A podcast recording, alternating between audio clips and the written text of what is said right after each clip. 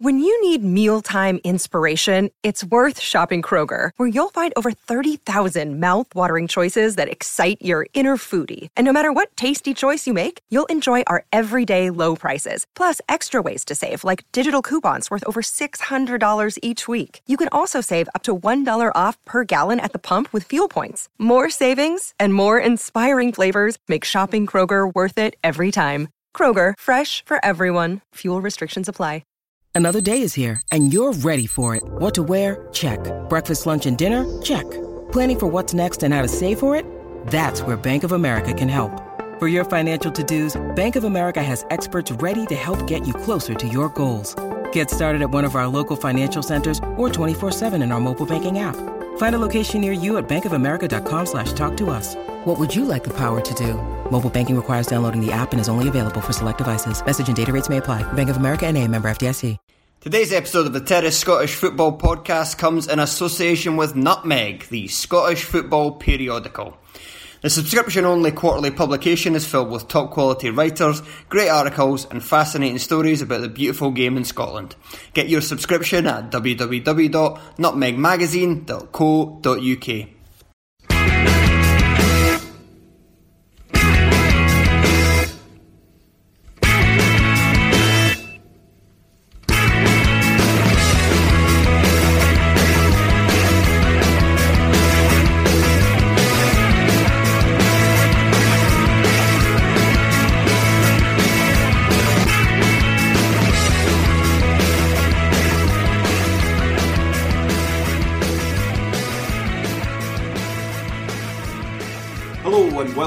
Terrace Podcast, the podcast that's been struggling to put a lineup together recently. My name is Craig Cairns and I only have one person joining me today, and that is Craig Anderson. Hello, Craig. Hello. Uh, what are your thoughts on the fact that um, most of the Glasgow guys just seem to have chucked it? Ah, Can't it's be bothered just, turning uh, up anymore. It's fatigue. It's fatigue. It's uh, been a long, hard season for the lads, and we really need to just uh, phone it in for the last couple of weeks and then get on to pre-season training and be, be back fresh for next year where we're going to mount a nice title challenge. Should Celtic be afforded this, that kind of excuse? No. Long, hard season, No, tired, No, inept a big, performance versus Rangers. they've got a big squad and they've got a cup final place to play for, but it did not look like that yesterday. It didn't at all. Uh, we'll start with the team selections. The Gerrard's team selection. Um, it's quite predictable. He's kind of going with it. they're on a really good run at the moment, but it seemed to be the, it was more the way they played rather than the way he uh, the, the the personnel that he selected. Um, they seemed to have Arfield and Kent playing quite narrow, which um, choked the midfield. Uh, Celtic and they completely dominated in the centre of the pitch. Uh, and not only that, but I had another point I was going to go into there. What do you think I've, I've just said there? Sorry. I Yeah, no, I think Arfield, you've seen a, a big change in him um, since he's kind of went into that more advanced role. Uh, I, I'm not sure how much of a coincidence it is that basically since Morelos has been out suspended and they've gone with that front three, the results have improved. Now that's not to say that with Morelos there they would it would be any worse or whatever, but just it's brought the best out of Arfield absolutely. Think five goals he scored in the last six games. Um, obviously include a hat trick, but he, um, I always felt that was where he was a better player when he played for Falkirk. He played everywhere for Falkirk. I feel like I remember him playing fullback and wing back and all sorts, but I always felt he was he was best in a kind of attacking role. Um, obviously, when he was at Burnley, um, he was mainly used as a central midfielder, but I never really felt that was. I think it, I think he fell between. Um, he probably wasn't a good enough footballer to make it in the English Premier League as an attacking player. Um, so he was kind of asked to play in a position where he could graft and do a lot of running. Whereas up here, um, although, although I think the quality's pretty good, it's obviously not the, the same standard as the English Premier League, and so he can get away a bit more with being a strong runner, with being um, getting himself into really good positions. And, and you saw that, um, especially for his goal yesterday, but just in general, he, he was as good, I think, as I've seen him play since he came back to Rangers, um, and that's even even including the game where he scored the hat trick. Yeah, the other thing, I remember the other thing I was going to say was that the um, they press Celtic very effectively, which is which has been shown that um, if you're on your game and Celtic are maybe slightly off theirs, then that's definitely their Achilles heel. I mean, it's a dangerous game because when they're on form, they could Yeah. absolutely tear you apart. But um, uh, like Hearts have done a couple of times in the past, Kilmarnock have done in the past, um, Rangers did this time. They did it really effectively. Yeah, but it's, it's Celtic. you say when they've been on form, but I don't think under Lennon they're capable of playing the way that you described. Like even last week when they won three 0 it wasn't like a kind of swashbuckling, all conquering performance of the sort that you sometimes got under Rodgers. It was still a bit lennon It was still a bit kind of a grind. You know, they got the goals and um, and obviously Aberdeen were, were, were pretty poor um, after the first sort of half hour. Rangers were not poor. Rangers were very good. And Celtic, it, it was I think a one of one of the worst performances I've seen from Celtic in a very very long time. No um, shots on target. No, no. I mean, I think I think doesn't matter who they're playing you know, in this league. Not, they should not be going a game without a shot on target. And you're, you're talking about playing against a Rangers team who, okay, Wes Foderingham's a very good goalkeeper, but you're talking about a second choice goalkeeper being in goals and to not trouble him, not have him anything to do. It just it just was a really really shoddy performance all round. I think I, I, compared it to, to Scotland out in Kazakhstan. It was the same sort of level. There just seemed to be a lethargy about it. There was no quality. Um, what was one of the two constants? Uh, sorry, Callum McGregor. That was more going for Ollie Burke. uh, no, because um, that was one of the things about um, Rangers' game plan was very effective. But I think one of the reasons it was very effective is because Celtic lacked an outball. Really, um, they were missing Forrest, which was obviously a, a, big miss. But then somebody like Burke comes in and he just he just doesn't have the same effect. He's he's not as effective at um, dragging you up the park 20 yards when you need it, or he's not as effective. I know he's got devastating pace, but he doesn't have the football intelligence to to know how to be dangerous while it, using it. It reminds me, I don't know, like years and years and years ago, Sky One did this program called The Match, and they brought together a bunch of celebrities. They trained them for a week. They did like a behind the scenes of them, and then they got them. The, the final thing was a game. I don't know if it was at Wem- maybe at Old Trafford against a bunch of like um, legends, you know, like old guys that were kind of past their best. And it was Darren Campbell, I think, you know, the sprinter who possibly won uh, won a medal with the UK relay team, and they put him at centre forward, and he was incredibly fast. Obviously, he's a sprinter, but when he got into a position, he, he did fuck all with it, and, and that was what Oliver Burke was like. He, he's big and he's strong, of course he is, but what is the point in having any of that if every single final ball, every single final ball in the game went nowhere. And the shot even went into Rosehead. Yeah, just nothing about his performance was positive. He, he, he was um, worse than a man down because if you're a man down, you don't give the ball to the empty space where the man down stands. Whereas, you're probably more conscious that you're yeah, a man down, so you work harder. Yeah, whereas they gave him the ball and, and, it just was going back to Rangers every time, and, and it was it was kind of one of the all time terrible Scottish football performances up there with the sort of Umar Sadiq um, sort of stuff. He was he was hopeless and he was kind of aided and abetted in that hopelessness by several others. I thought uh, well, Edouard was awful. I think um, it's difficult to pick. I'm not. Well, I'm not picking on him, but to pick out a youngster. But that's uh, in his defence. He's been chucked in at Ibrox twice now, and in a poor Celtic performance. Yeah. Um, I mean, it's difficult to see where one ends and the other begins, but he's obviously part of that performance because um, he was played. Remember, he's played as like a he's played as the centre forward in the Hugman A match. John, Johnston, Johnston, yeah, yeah, never got into the game yeah, because he's he's not a centre no, forward. All, all, all, three. I mean, it's a young front three. Probably all three of those guys are about 20, 19, 20, 21, right? Okay, but. So, so some of the blame goes on to man. Well, a lot of the blame goes on to manager for picking them and not thinking about that. But each of them individually was, was very poor. Um, Johnston is one that you, you've seen him with the, the Scotland youth teams and, and, a little bit when he's played with Celtic against the sort of ditties of the league that he, he's got talent, but he's not a finished article yet. And when you're bringing together basically three guys who are like that, because Edouard, I I just don't get him as a striker. Clearly he's good. Clearly he's got ability. I don't think he's a Lennon striker. No, I think when Celtic were playing like they did under Rodgers, and you've got a striker who likes to kind of drop off the front and move to the left and link with the midfielders. Um, I think that he showed a lot of potential in that role, and he was kind of disrupt, disrupted a bit by injuries. Still scored a decent amount of goals.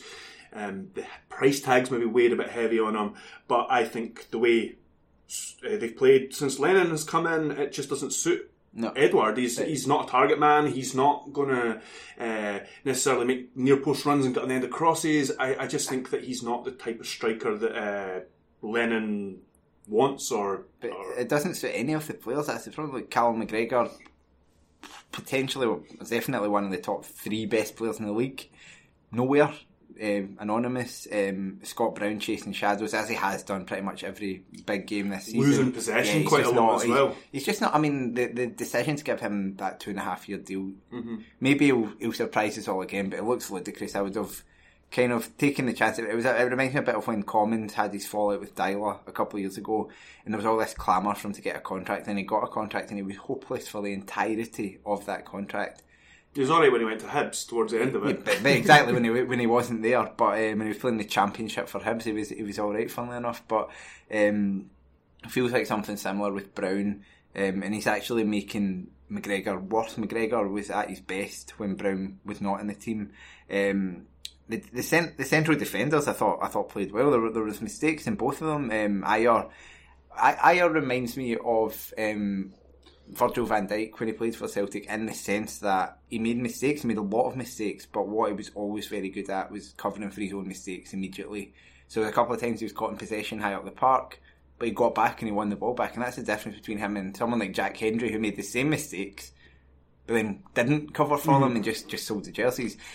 All in all, though, just uh, Lennon has taken a team which was okay, was still clearly the best in the country, and was on the wane sorry, but was on the wane, but has made them ten times worse to the extent where I genuinely don't think Celtic are the best team in the country right now.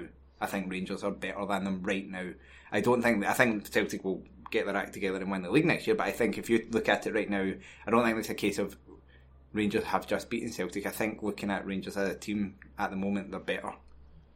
And we won't even mention the fact that Scott Brown ran into the elbow of uh, John Flanagan. That was shameful. Um, let's talk about Rangers a bit more before we move on to the next game. I mean, you're talking about it. I mean, some would see that as quite a bold claim, but I think if you're just looking at it in terms of form, I don't think it can be argued. And obviously, with the evidence of that match in isolation, um, but even I think when you look at Rangers across the season, um, they've competed with Celtic. Even the games, the two games they've lost, they've competed.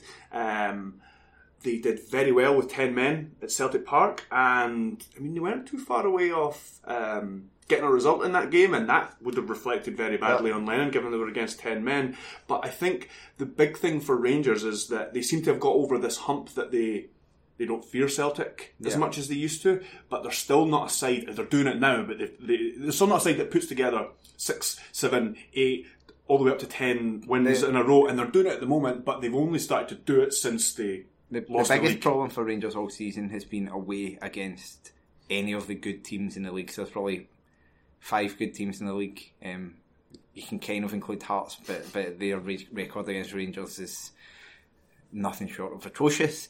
But if you look, used to be good at home until Levein came back in. but if you look at the record, Rangers away record against Celtic, um, Hearts, sorry, Celtic, Hibs, Aberdeen, and Killie. Um, be lucky if they've won a game, maybe one at Pittodrie. I can't remember. I think they won once at Pittodrie, and, and apart from that, nothing. It's just more the stop-start nature they had Um, near the start, and I think this team that they've got at the moment, it's a very. I mean, that, that that's a, that was a very good start. Eleven, they, had, they finally got Defoe and Davis playing for Yeah. them, and they they took a little bit while to get up to speed. And if they can keep this team and supplement it with a couple of decent players, or uh, or better than what they have over the summer, then they could very well put a title challenge in. But it's going to come down to a lot of things. It's going to come down to how well they manage that uh, Thursday Sunday Yeah. pattern again, which they coped quite well with in Europe the last time, but they didn't so much. Uh, the rest of it, Gerrard was still kind of finding his feet. So I know there's a lot of promising signs there for I, Rangers. I think if you look at their team, the return of Katic to the defence made so much of a difference. Uh, it- One of his it's challenges very- was excellent. It's very bizarre. I mean, it's not that bizarre because I guess he did have some poor games, but Worrall coming in, Katic started the season so well, Worrall's come in and taken, he, he kind of took his place, and mm-hmm. Worrall has been. He's, he's turned in some good performances, but he, he doesn't. Based on the evidence we've seen so far, there's nothing to suggest he's even a, a fraction of the player of, of Katic. He's quite highly rated, has, I know, and I know he had that kind of high-profile mistake, but he kind of put that behind like, Kilmarnock. Yeah, but yeah. he put that behind him. No, and don't- put don't- don't you worry, I remember it. A great, a great series of performances after that. Um, I did think it was a bit a bit weird with Katic because he and Worrall, sorry, he and Goldson started the Yeah. season very well, and then he was dropped. I think I remember Gerrard saying he was jaded and he was giving him a rest, and that sounded like. I mean, looking back on it now, it looks more like that was um, because he saw Worrall as a better player, and that was just kind of his way of letting Katic down gently Yeah. because he played well and he had to drop him.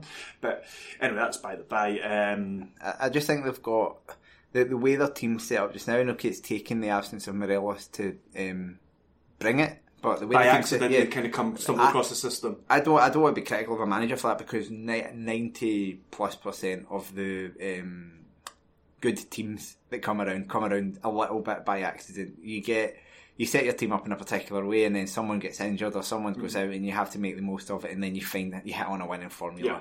And the good thing, And then the you realise Adrian Moroviek's a centre yeah, forward. exactly, the, the, exactly that, exactly that. That's a that- terrible example. but uh, it, it comes about a bit by chance, and it's kind of happened that way. But the good thing for Gerrard and, and what gives you faith in him as a manager is that he's stuck with it. He's not saying Morelos has come back, let's immediately put him into the team. He's he doesn't he doesn't I don't mean he doesn't need him. Morelos is a great player. He will probably start next weekend, I think, at Rugby Park. And, and given his record against Killie this season, he scored seven goals against us. That's um, that's not the best, but he, he he's found that team. He's got it settled, and more pretty much. I think, um, with the exception of Ken, everyone that's on that park yesterday will be there next season. I think. Um, well, Foderingham might not be, but he, Well, did- he might as well. He might as well have been me in goals for Rangers for all the difference it made. There's noises about um, the likes of Southampton looking at Arfield, so I don't know how much is in that. And I feel I feel like with Arfield, like the fact he's came back home, he's came back to Scotland. You kind of feel like he's. Why, would he? I, I I mean, it could be wrong, but why? I feel like he's went, he's done it in England, he's played there. Now he's closer to home. It would seem a bit strange to go back down to England. I mean, maybe he fancies it. Who knows? But or money. yeah, well, not exactly, and it's always possible. But um, Well, just for a minute before we move on to the next game, um, I wanted to ask you: um, 2016 semi-final between Celtic and Rangers. There was kind of the, the the story that after that, Law looked to the Rangers fans celebrating and decided, right, I need to go out and get a box office manager uh, in case these guys come back up and are the real deal. Turned out they weren't, and Deila probably could have still beaten Warburton at the title, but um, he went out Aberdeen would have won the league that year if had been the case. he went out and he got um, Brendan Rodgers. Now we've kind of talked about over the weeks um, the pros and cons of Neil Lennon. Do you think this result will be seen as similar by the likes of Desmond and Lawwell, and they will go out and get? I mean.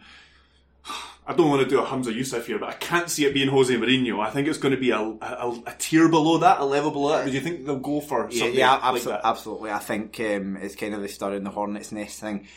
Celtic can't. Like Celtic's entire. So Rangers should have chucked the game at the weekend, Not- basically. Not quite. It's kind of hard because they need the confidence. But but Celtic's entire existence for the next two years is going to be framed around winning ten in a row. It's, it's essentially Celtic will be focused one hundred percent on can we get ten in a row. Rangers will be focused one hundred percent on can we stop ten in a row. That that's literally going to consume both of those clubs to the extent I think probably neither of them will win a cup next year because that literally is going to be their their focus um, for the next two years. Um, and I think Celtic will have seen that yesterday, and they've seen they players are those players are not playing for Neil Lennon. That's fairly obvious. So either they're going to get rid of an entire treble treble winning squad and keep Neil Lennon, or they're going to get rid of Neil Lennon and bring in a manager who can can get the best out of what is still a good group of players. Um, so I think it's a bit like I think um, people said it yesterday when Brighton scored against Man City that they, they almost scored too early. Yeah. You hear that said before, and it's kind of like um, uh, David Narey scoring against Brazil at the World Cup, and so it's just it's just wound them up. They're furious Uh, now. and so that's I think what will, what is- will happen here, and I think Celtic will absolutely, given that they've been willing to spend nine million pounds on a centre forward who has been fine, they will be willing. To, I think they'll be willing to spend si- five, six million pounds a year on getting the right manager in. Um, whether whether Mourinho would work for that amount of money, if he would, then I think they will get him because I think he will relish that type of job, and I think it's the kind of job that he'll want because he will want. I feel like he's a kind of um, the kind of character he is. He'll want to prove himself again in some ways. He obviously did it at Porto. Um, different scenario, young manager lots to prove, but I think there's that scenario where someone like that, but and I mean, probably won't be him, but a big name. The Celtic job is very appealing. Um, if they're willing, as long as you're willing to pay the going rate for that level of managers, I mean, it will not be him, but there was a talk of Benitez and that type of guy, a guy who has been there at the very top level. I think that's what they will go for, and that will make it an incredible challenge for Gerrard because Gerrard, I think, has surprised me and surprised a lot of people by actually being pretty competent and, and having the signs of a good manager, which I, I genuinely didn't see coming. But it's going to be a big challenge for him going up against a proper A big name. manager with experience, which I think is what Celtic will bring. But he will have learnt a lot from this season. Um, so right, let's move away from that game. A bit of an extended look at the Old Firm game, but there's going to be a couple of matches towards the end of this pod where they're end of season affairs, and we're probably not going to have too much to say about them. One other match that still had uh, something riding on it was the match at Rugby Park, which Kilmarnock came out one 0 victors against Hibs. Craig. Paul Heckingbottom is at the wheel. He just seems to be fucking furious sometimes behind it. Yeah, I don't know what he's at the wheel of at the moment, but it's um, first of all in the game, um, Killie thoroughly deserved the win. It was a really, really dominant performance. It should have should have been more than one 0 I liked how um, uh, when he was asked about the penalty decision after the game, Steve Clarke with a smirk said, "Sometimes you deserve a dodgy penalty decision to go your way." It, it, it absolutely wasn't a penalty. Um, I, I was fooled at the time as well. To be honest, I, I um, sat on the opposite side from that, so the, the side from where the corner was coming in. Uh, and as um, Alex Bruce said in his interview, at the previous corner, uh, I don't think they showed that in the highlights. Actually, Marciano made a, No, they mentioned it. a mentioned fantastic it. save um, for a front post header from Gary Dicker. I think.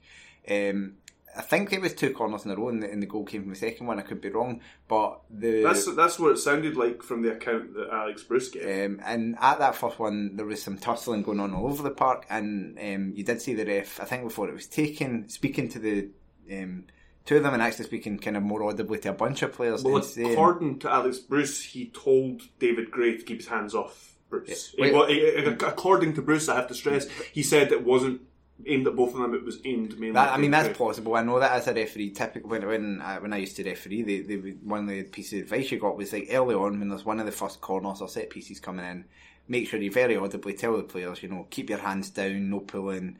If you see anyone doing it before it comes in, have give it a whistle, tell them to stop, speak to the two of them. So you don't have to give a so you don't have to give decision. a penalty like you did. Um, and then if the players keep doing it, well, you've you can't say you haven't warned them, kind of thing.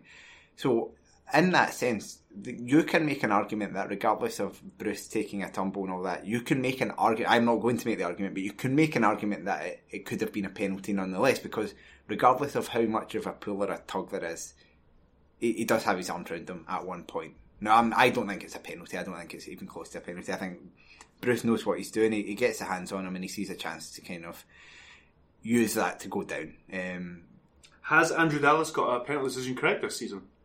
probably not. I don't mean, think so. He might, he might have got one of those four. One of them, sorry, one of them in that four was a Stonewaller, and the other three were all wrong. Um, and he should have given a penalty later, which he didn't. yeah, that's classic Andrew Dallas. Uh, apart from, I actually think I, I, I really dislike Andrew Dallas, um, but I actually thought it, it, it was a, it was an easy game for him actually, aside from that decision. Um, but yeah, so so uh, it wasn't a penalty, so Hibs can feel hard done done by, but at the same time, Hibs did not turn up, and Heckingbottom himself said they were rubbish, and he, and he was quite right. Um, Although he seemed to, he said they were rubbish and that the penalty decision had nothing to do. But he didn't say it had nothing to do. But he says we can't rely on the referees to win the game for us. We very Jock Stein of him. We have to win the game ourselves. But then can't help but call Alex Bruce a diving bastard as he passes him in the media. I, I didn't realise they were former teammates, Yeah. um, which is funnier. But he kind of is kind of uh, kind of pulled back in those comments. He's kind of shat it a bit out of it and been like, "Oh, it was just a joke." That, I I really am interested now to see what happens to him when he goes six seven games without a win Yes. um, next season because Well, he's halfway there, right? Well, he's on a bad run, but it's not his team, and it's kind of the winding down the end of the season. They had an outside chance of getting into Europe, but um, uh, yeah, I just I'd like to see because what what was the one that he did, he did before? The he, oh, he said he'd knock it. He yeah. said he'd knock. He would have knocked the fourth official's teeth out if uh, it'd been anywhere else, anywhere else other than the side of football match. Eh, What a christening, a wedding. On a plane. I just think um, he's, he's shown a couple of signs there. I mean, first of all, he came in and he showed signs that he was quite an astute manager. More recently, he looks like an English League One manager. Um, and so it'll be interesting to see what we get next season after he's done a bit of recruitment. He's had a transfer window and all that kind of stuff. But what we have seen over the last few weeks is we've seen that he might have a bit of a, uh, a temper or Yeah. a, some sort of yeah. I don't know. Like you might he might kind of lash out every now and again. There, I there's, don't mean shades, there's, shades, there's shades of Kenny Shiels about him for me, um, and you can take uh, take anything you want from that. Um, the the Hibs fans will probably love him, and everyone else will think he's a, a bit odd. Um, Three wins in ten. I should have said. Yeah, that's what I mean. A lot, of, a lot of his kind of unbeaten run were draws, and, and he's still not beaten any of the, the four clubs. But a bit like I talked about, yeah, he's not picked up a win in what must be about six or seven games now against the the top four clubs.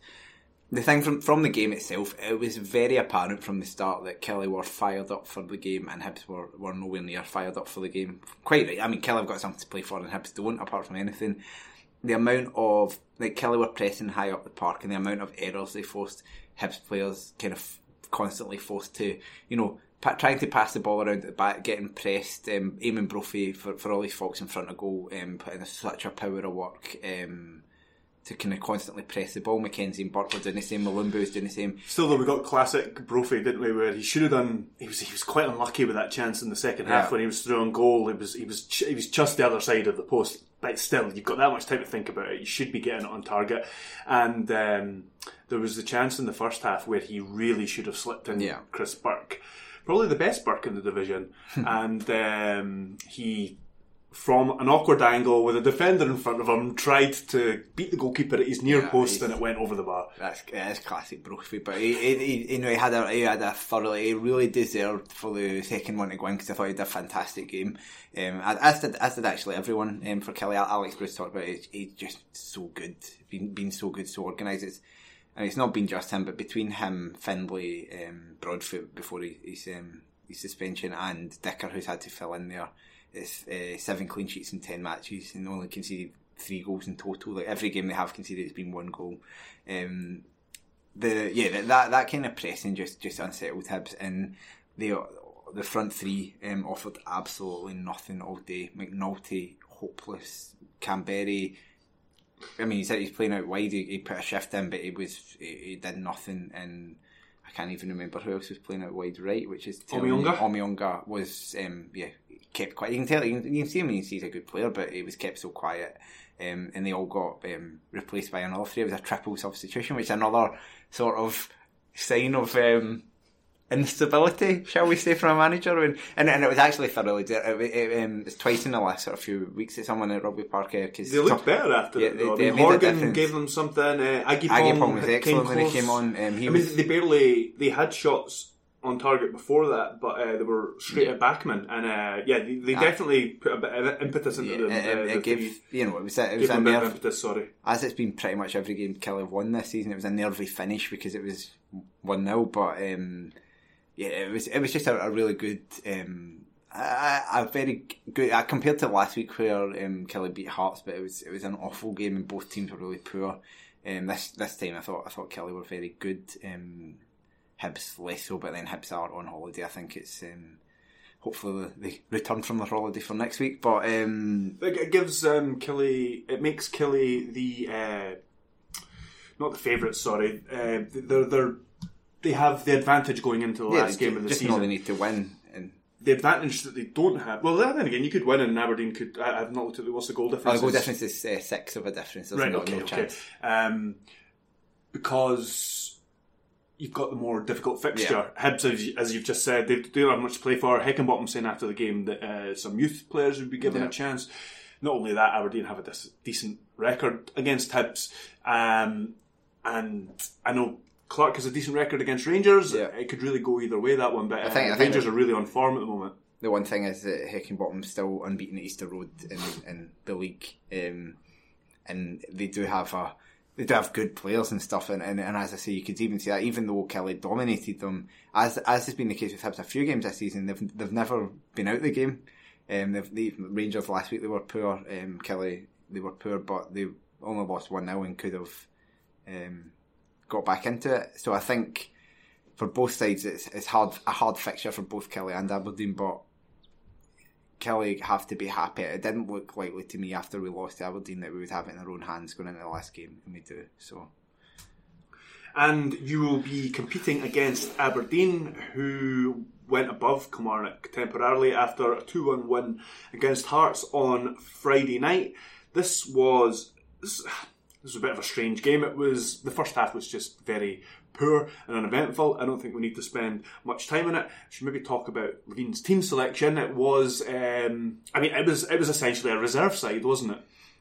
It's classic Levein. You have no, you have no sense of who he's going to pick at any point. It's just, it's very. He did say, I think it was before the game. He said that it was a mixture of some people injured and there's some people like Haring who are carrying knocks Yeah, who he just wants to keep for the final, which is fair.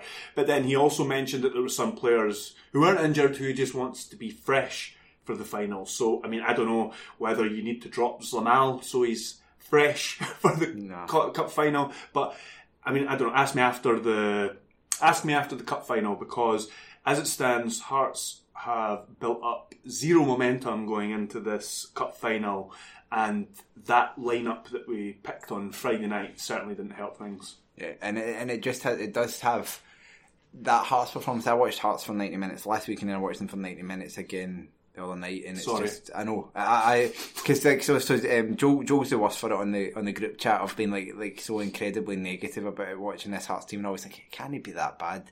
But then, if, as I say, I've watched two games of them in the last what, week, and ugh, just not not a good team to watch. Um, I mean, especially you've watched two different teams to be fair. Oh, exactly. Almost a completely different lineup. Um, I'll try to think of a positive for Hearts from the other night. scored a goal. They They, scored- scored a very Hearts at Pittodrie goal. It's kind of out of nothing and very weird. And why, is why is your, scrappy yeah, why is your left back there? In the undeserved and all those kind of things. Yeah. Oh my god, I hope that Bobby Burns has not played at left back again for the next two games because he was taken at the cleaners a bit in this Yeah. game. Uh, Wilson has shown flashes, but he's not like some sort of world beater, and he was. And, and Burns was done very easily for a chance just before Stewart's goal, and um, obviously the chance for Greg Stewart go. I mean, typical Hearts. Greg Stewart does fuck all all year since signing for Aberdeen, and then turns up and scores a winner against Hearts. We make him look like a football player again. Yeah, and it, it, it, was it was I would say slightly a slight improvement on his previous performances for Aberdeen. But the the funny thing about the game was Aber, Aberdeen um, were on top for the well almost all the game, but the whole first half especially. Um, played pretty well. I'm sorry, they didn't play that well, but Hearts were, were just so awful. Aberdeen then started quite well in the second half. Started really well. Um, and then Hearts, but after Hearts scored, it was actually Hearts that looked maybe like they were going to go on and win it, and then obviously they then conceded, and then didn't even threaten once to equalise, and it it was just it's just such a strange game, but. It's been it's been like that for Aberdeen all season. They've never really looked that great, but they've, they've ground out the results. And um, as I say, I think on reflection, they'll they'll probably be disappointed with their season, but they may well go on and finish third. And it's not exactly atrocious considering considering what they used to be like. It's still like to be to get to the point where you are disappointed to finish third um, would be um, It was uh, um, it was a good finish from Ferguson for the first goal. You have to say, although the defending from Jamie Brandon Yeah. was slightly questionable. Um, on Ferguson, he, I mean, he's been one of the. Sorry, let's rewind a little bit. The start of the season, McInnes had to sort out centre of his midfield yeah. and when the likes you expected maybe the likes of Forrester and Gleeson to come in and be first team regulars or at least um, in and around first teams they didn't really get going at all either of them and instead it's been Lewis Ferguson who's been an 18 year old at the time who's come in and has made himself one of the first names Yeah. on the team sheet never mind just in the first team um, now Graeme Shinnie's leaving, which means that I mean, there's it means that Ferguson could become the main man in the centre of the park for Aberdeen next season. Um, although I would say that they're probably best to get a, a bit more experience in alongside him. So Yeah. I, again, McInnes, if he hangs about, Yeah, it's uh, a big, it's a big midfield- rebuild for this this summer. He's not. It's not something he's really had to do since he arrived at Aberdeen. Even This even second time, season in a row he's had to address the centre of his midfield, and he has to do a better job this time than he did last time. Yeah, it is. The team they put out was just okay. They've got players out, but there's just such a lack of balance in that Aberdeen squad. You realise you realise immediately how reliant they've been on Mackay-Steven as being a winger. Their wingers are Yeah, and then. McLennan is came Three in, wingers, but yeah. and, and McGinn, but McGinn, McGinn has flattered to deceive in He's general. had some spectacular moments this Yeah. season, McGinn, but he's not put it together consistently. yeah. He's won some games for them. and then McLennan came through as a youth player, where probably if he was a youth player as a any other position on the park, he wouldn't have got a chance. But because they've had to, with him being a winger, he- he's come in and done well. But yeah, they're really, really short on anything down the wings because you think of their fullbacks, and okay, Lowe is a pow- powerful player. Um, Logan has been good kind of creatively in the past, but he's probably his best days are getting behind him. I think as an Aberdeen player, he just looks a bit less good than he used to be. So they're not really getting much from the wide areas without Mackay-Steven there. But then through the middle, that's why Stewart came in to be kind of the creative player, but he's not done it. Wilson could be that kind of player as well, hasn't done it. And, and they're just very, very, very predictable as a team. And it, and it makes, it means that they are really not very fun to watch. Well, like I say, it'll be it'll be a fascinating um, end to the season. Uh, they'll be taking on Hibs, and Killie will be taking on Rangers to see who closes out that third spot. On to the complete dead rubbers now, and the first of those was the battle for seventh place, which St Johnstone came out victorious 2 0 against Motherwell.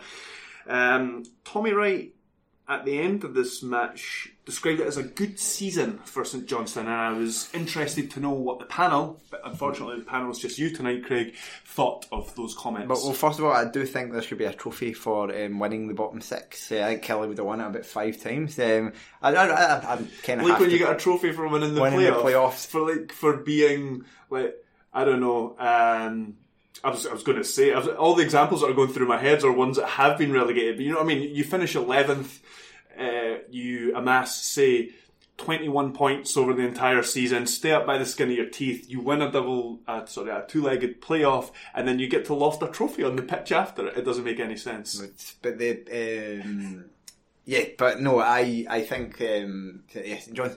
It's hard. It's hard. Um, ultimately, like the budget St Johnstone have seventh place is, is kind of what they would expect. It's not.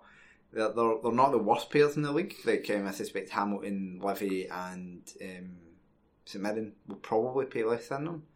What about Kilmarnock? I suspect we're paying more now, especially for the cost of our manager. I suspect Right, be, okay. won't be cheap. I don't think.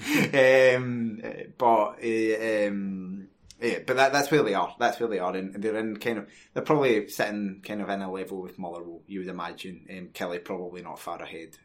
The rest behind. That, that's where I would see them. So, in that sense, finishing seventh is a is a reasonably decent achievement. Um, it's fine. It's I wouldn't say it's an overachievement from St Johnstone. When they finished third and stuff, that's an overachievement. Um, when they finished seventh, it's like yeah, that's fine. They were never at any point in any danger of relegation. Um, but they started the season quite vibrant. Okay, well, not the very opening day where they were hopeless, but after that they were they were a fairly vibrant looking team and the sexy St Johnstone. But we hadn't seen a lot of that for a while. But it, it seemed to be back a bit on um, on Yeah, it Saturday. looks like they played some Um, excellent stuff in this game. Yeah. um, and they're, they're a good they're a good team, and, and the one thing is when you're St Johnstone, having a manager where you have absolutely no question that you think they're going to get relegated is in itself quite quite a good thing to have because you could, you'd rather be consistent than Mm-hmm. the sort of mercurial one season like Partick Thistle under Archibald, and it was like one season you're like flying high, and, and then the next And the season thing is with Wright is that like a stone. there have been a couple of times where he started the season poorly, but he's always. In fact, I'm sure that was a habit they were in Yeah. for a while. Might or might not have been related to them qualifying for Europe every now and again, or quite frequently. And uh, yeah, so they used to start seasons quite, at least in the domestic season, quite poorly, but then always, it's always pull through and have a stab at the top six. It's that's no longer really the case because now Scottish teams are going into Europe roughly the same time that the Betfred group stage starts. Yeah. So it doesn't really your pre-season starts when it starts, regardless. The only thing is the clubs in Europe maybe want to play a friendly before. Yeah, that, I think it's just a wee bit more competitive Yeah, European it matches as well. Yeah. and you're playing against a good. Uh, No, I, I'm not talking about the level. I'm just talking about the mentality that teams go into because I think Scottish clubs have incorporated the Betfred group stage into, Into their their pre- pre-season they rather absolutely than have a pre-season and then start with a. That's what I meant. Yeah. Uh, although that I'm sure Oh, yeah, that happens with some teams in Europe as well, though. just with um, finishing the season and midway through June or whatever, and then starting again at the start of July or whatever it is. Um, but but no, for for St Johnstone, yeah, I mean, a really good performance. It's been a not bad season. The one thing that's been good for them this season is the. Um, something I've not really done a lot of recently. Score penalties? Well, no, but I've, I've definitely not done that. But incorporated at least a youth player into the team, and they've got Kerr now. Um, I mean, both teams have done that from from Saturday's game, but Kerr is now very much the man at centre half for them. Whereas at the start of the season, you wouldn't have necessarily even known if he was first choice um, going into the season, but now he is their central, central defender to build the team around, and they'll now be looking at can Gordon do the business alongside them. There is some sense of, of going forward. They've got Chris Kane, who is still a, a reasonably young striker. He's been given a run of games. I personally don't think he's good enough. Um, I think this game showed you yeah, the um, limitations of his finishing. That uh, second one, I mean, it's a woeful effort, but it's not not exactly a sitter. The first one's a really good chance, and it's a really poor header for the for the space he has and for the, the, the amount of goal that he has to aim at as well, how close out he is. Um, you've also, I think, he's um, earmarked Kyle McLean, who is out on, I think he's been out on loan at Linfield. Right. Um, and I think he, Wright has made a lot of noises to suggest that he's going to be heavily involved next season. So there does seem to be some sense of building towards um, a younger team, which is what he's needed to do because, well, ultimately the kind of um, McLean, Anderson, Miller, Fraser Wright Brian Easton kind of gang, most of whom are, are not, I mean, Easton's not that old, but the rest of them are all getting on a bit. Um, obviously, two of them have left the club. Anderson, it's not clear what will happen with him. Easton's had a lot of injury problems, so they need to be upgraded. Or, or not upgraded, but replaced. Um, so um, they've started to do that. I'm talking about young players, Andrew Clark, he's not young, but he's still fresh as a goalkeeper, um, has established himself as the number one. So there, there are positive signs for them going forward. Um, and it's always good to get that kind of performance near the end of the season to give fans something to hope for the next season. Um, so it, it was good from them. Motherwell rotten. Um, they've not turned in that. That was kind of the Motherwell that we saw for much of the first half of the season. But the defending for that second goal was horrendous. It's just very un-Motherwell. Um, I think you can see the difference with uh, taking yeah. out the park and McHugh in there instead. For that goal, the lack of awareness from McHugh is crazy. Um, Aldred has been dragged out yeah. uh, centre back, which you try your best to avoid, but sometimes it's unavoidable and it happens. Now McHugh's the defensive yeah. midfielder in that team. He's got to be aware of what's going on around him. That there's a big gap there that's even plugged, and he's the prime candidate to go plug it. Before you're not talking about yes, and, and not only that though.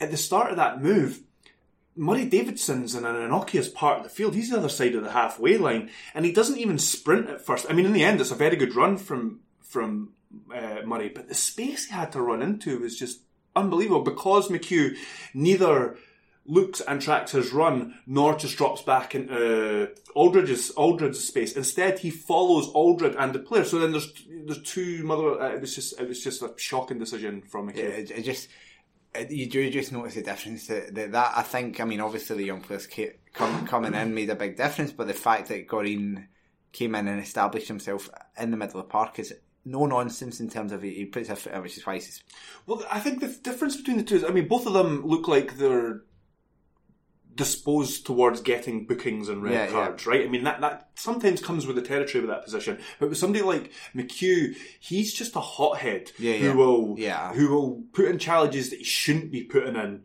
when he's on a booking, for instance. Gorrin's more the type of guy who, who will always try and play fair and within the rules. And I'm not saying that I'm not trying to say that McHugh yeah, doesn't play yeah. fair, but you know what I mean. He, he just, I think, Gorrin just looks like a good competitor who um, doesn't even play on the edge, just plays in a robust manner, yeah, and every his, now and again he picks it. Yeah, and he doesn't wind that in once he has a, a booking. Yeah. So I, I don't think he's.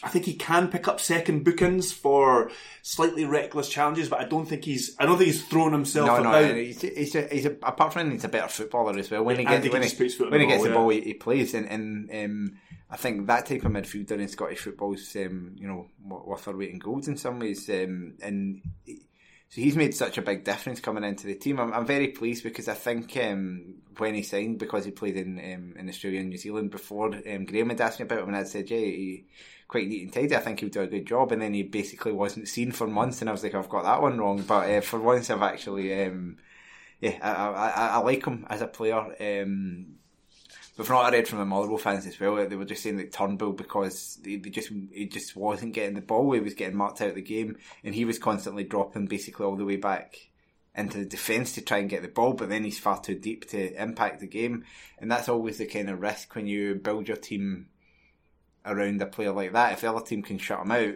and you're already missing other component parts of your team, um, it can start to go a bit wrong. Um, and you start to see that because Motherwell really didn't didn't create a lot throughout the whole game, um, and I don't think it's a worry for them because well, they've already lined up three players on free uh, on pre contracts for next season. Um, Jake Carroll, I think, is a, a weird one because he was he was rotten for Partick Thistle, but the others that um, it's happened before. Though. It has We've seen this before, happen course before. it has. Anything else to add about this game? I'm just going to move on to the Nah, nah, happy to move on. No worries, I thought I'd interrupted you there. Right, so the final game, just a couple of minutes on this, really, not much to talk about. Livingston nil, Dundee one. I don't think there's really much to talk about Livingston. They're on the beach. No, and They have Gary, for a few Gary. Holt basically said it. and you can't blame them.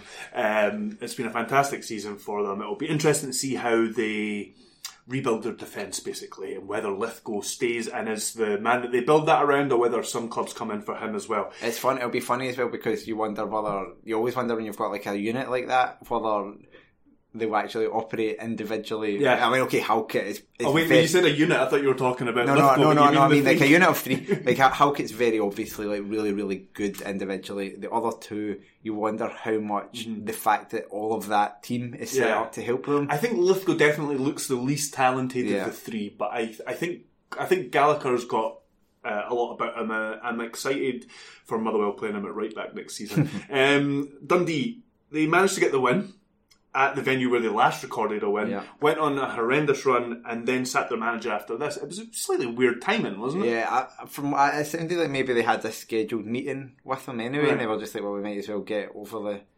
Yeah, yeah, it's all a bit weird. I don't know. Um, I mean, he was going to go. He Yeah, yeah, had to go. fairly- There's, there's no argument about that. It's just why not do it after he's been yeah, after relegated? after the tenth consecutive defeat, rather than waiting until they won.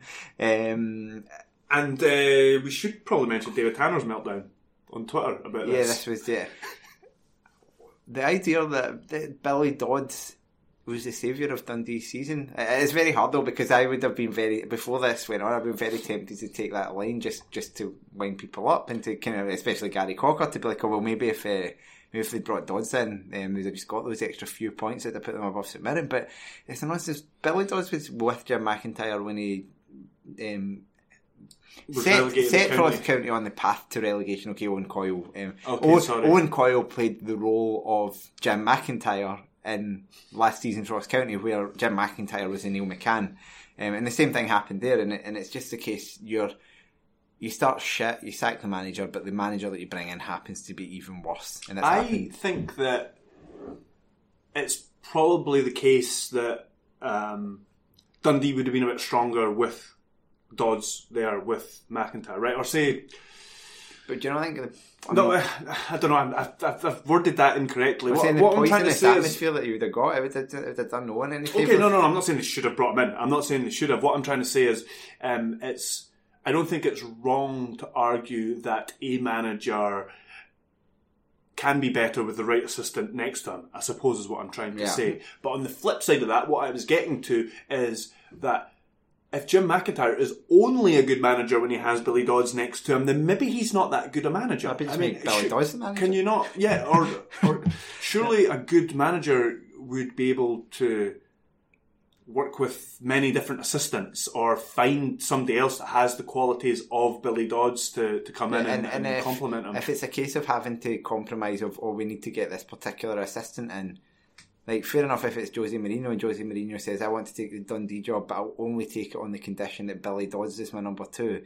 Maybe you go, alright, we can probably forgive and forget to get Jose Mourinho in. You're not, you're not compromising your principles for fucking Jim McIntyre, are you? And that's fundamentally the problem. But yeah, that, that kind of meltdown of, it's always the meltdown, it's always when and it, people tell fans of a club that you, some outsider that has basically fuck all interest in Scottish football, that you know better than the people that go and watch that team every week. That's not to say that, like, sometimes fans can be a bit blinkered and can get it wrong, but if you're fundamentally saying that David Tanner, a man who probably couldn't name you a single Dundee player apart from his pal Kenny Miller, uh, would be able to um, know what Dundee needed better than the chairman or the players or the supporters of Dundee.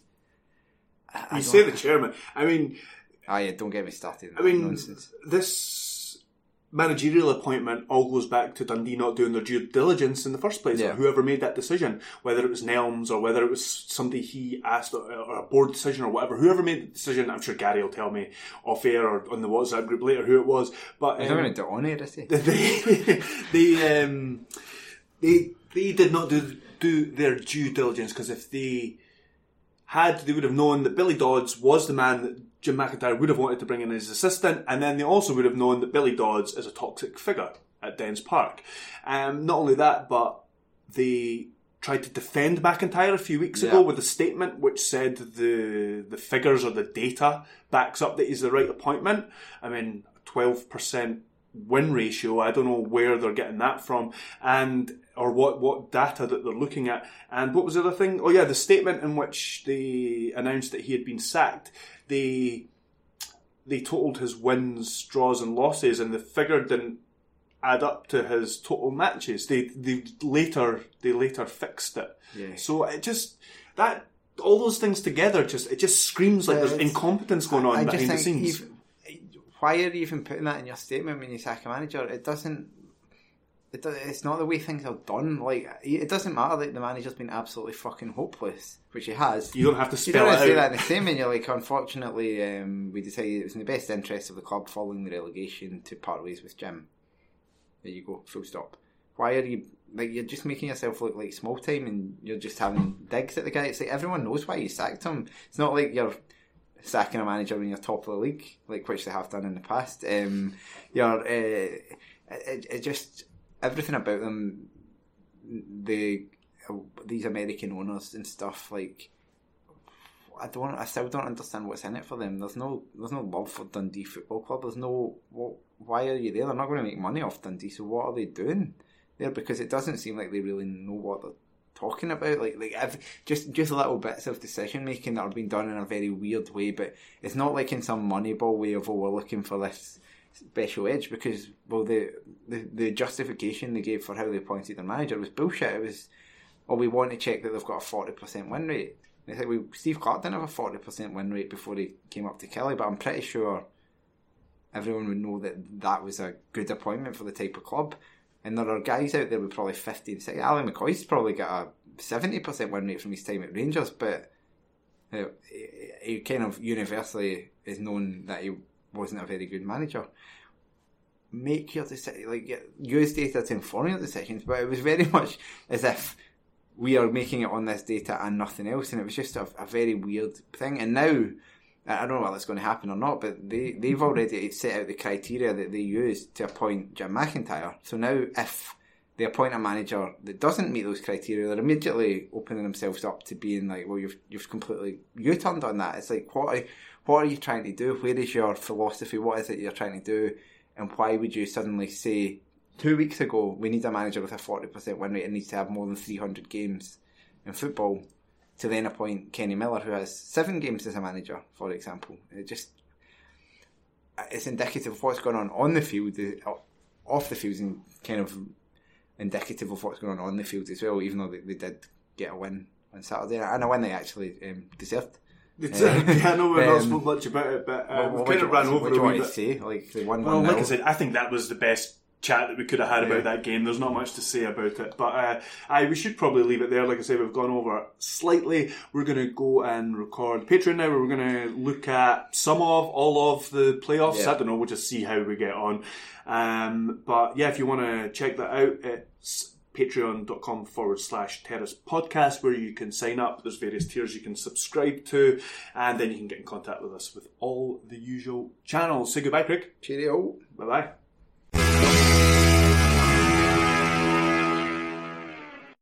Sports Social Podcast Network.